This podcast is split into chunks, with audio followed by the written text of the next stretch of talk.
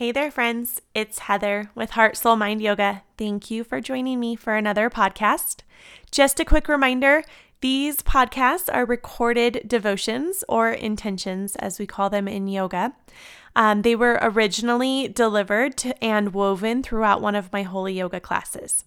So while I will pause on the podcast, typically we would have a longer pause during our yoga class and practice yoga during that time. So just hang tight through the pauses. They're about four seconds. If you need a little bit more time to contemplate or meditate what I shared, you can always hit pause and then come back and hit play when you're ready. So thank you again for joining me. I hope you enjoy today's devotion.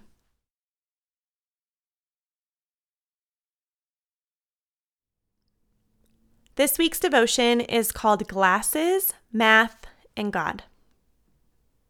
Romans 1:20 For ever since the world was created, people have seen the earth and sky. Through everything God made, they can clearly see his invisible qualities, his eternal power and divine nature. So they have no excuse for not knowing God. My oldest daughter got her first pair of glasses when she was seven. She probably needed them well before that age, but we didn't know. Most kids get referred for glasses by an observant school teacher. The teacher notices that the child is straining to see the board, and so they suggest that the parents have the child's eyes checked. Since my daughter was homeschooled and all of her work is no farther than arm's length, we didn't have any idea that her eyesight was weak. And it's not like she was able to verbalize any trouble.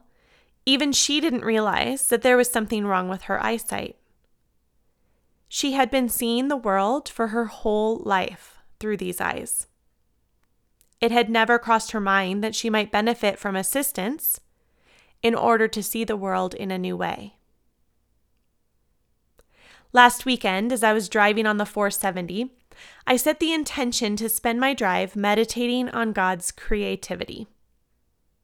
I was driving west towards the Rocky Mountains, and as I looked at the peaks and the valleys and the colors and the incredible expansiveness, I was overcome with awe at his creativity.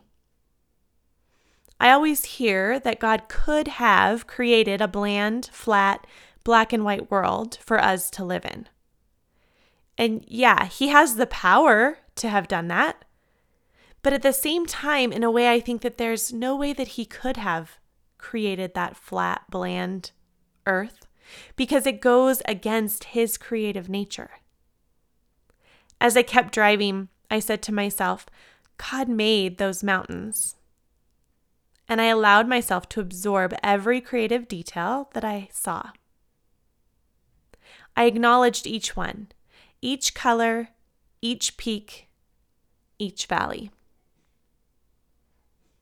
And then a bird caught my eye, and I acknowledged God made that bird. And I marveled at every creative quality that that bird manifested. This continued on my entire drive. I was in awe of so much of his creation, from the person sitting in the car next to me to the man on his bicycle on the bike path. I saw the world through these new eyes, and my drive was no longer about rushing from one place to another. My drive was no longer about getting quickly from point A to point B, but it had turned into a form of worship and a form of church. By the time I arrived at my destination, my heart was in a place of wonder and awe. So today, set your intention on asking God to open your eyes to His creativity. Today's verse tells us that creation and nature reveals God's invisible qualities, that His eternal power and divine nature are made known to us through His creation. Ask Him to show you how to slow down, how to take notice of the little things how to appreciate the small but not insignificant gifts in His creation.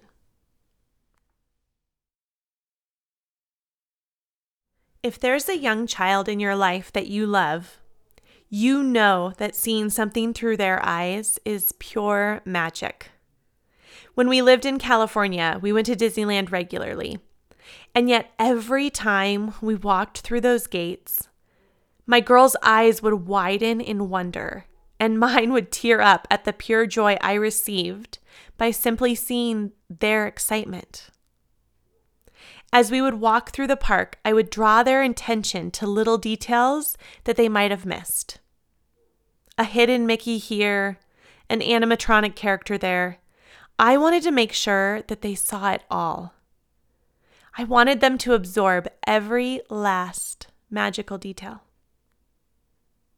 Something tells me that our Father is no different. That He gets such pleasure and joy and fulfillment when we notice the details in His creation. When we allow ourselves to be overtaken by the wonder and the magic and the beauty of it all. I have this new friend who loves math. Seriously, apparently, these people actually exist. She was over for dinner a few weeks ago, and I asked her about her job as a college math professor. She kind of tried to dodge the subject, saying that if she started talking about math, she wouldn't be able to stop. But I convinced her to start talking anyway. And you guys, she lit up as she began explaining that math is everywhere. That once you begin to understand the concepts in math and geometry and patterns, you can't help but see math everywhere you look. She explained that math formulas can be seen in trees and plants and pineapples. You guys, she loves math so much that she cannot help but see it in pineapples. This is what loving God does to our vision. When we love God with our entire beings, we can't help but see His reflection throughout creation.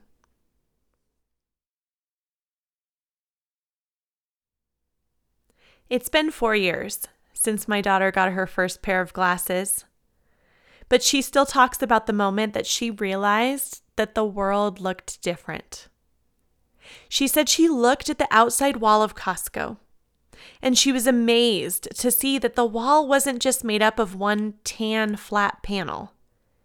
She said she was shocked to see that the outside wall of Costco was actually made up of tan bricks with a different shade of tan mortar in between each brick.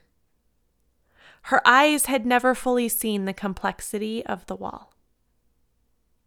And I think this can be a condition that many of us are affected by. For whatever reason, be it lack of intention or busyness, we miss out on seeing and appreciating the complexity of God. We miss out on knowing Him as a creative. So today and this week, take your intention off of your mat. Leave this room with the intention of learning more about the complexity of God by seeing Him in His creation.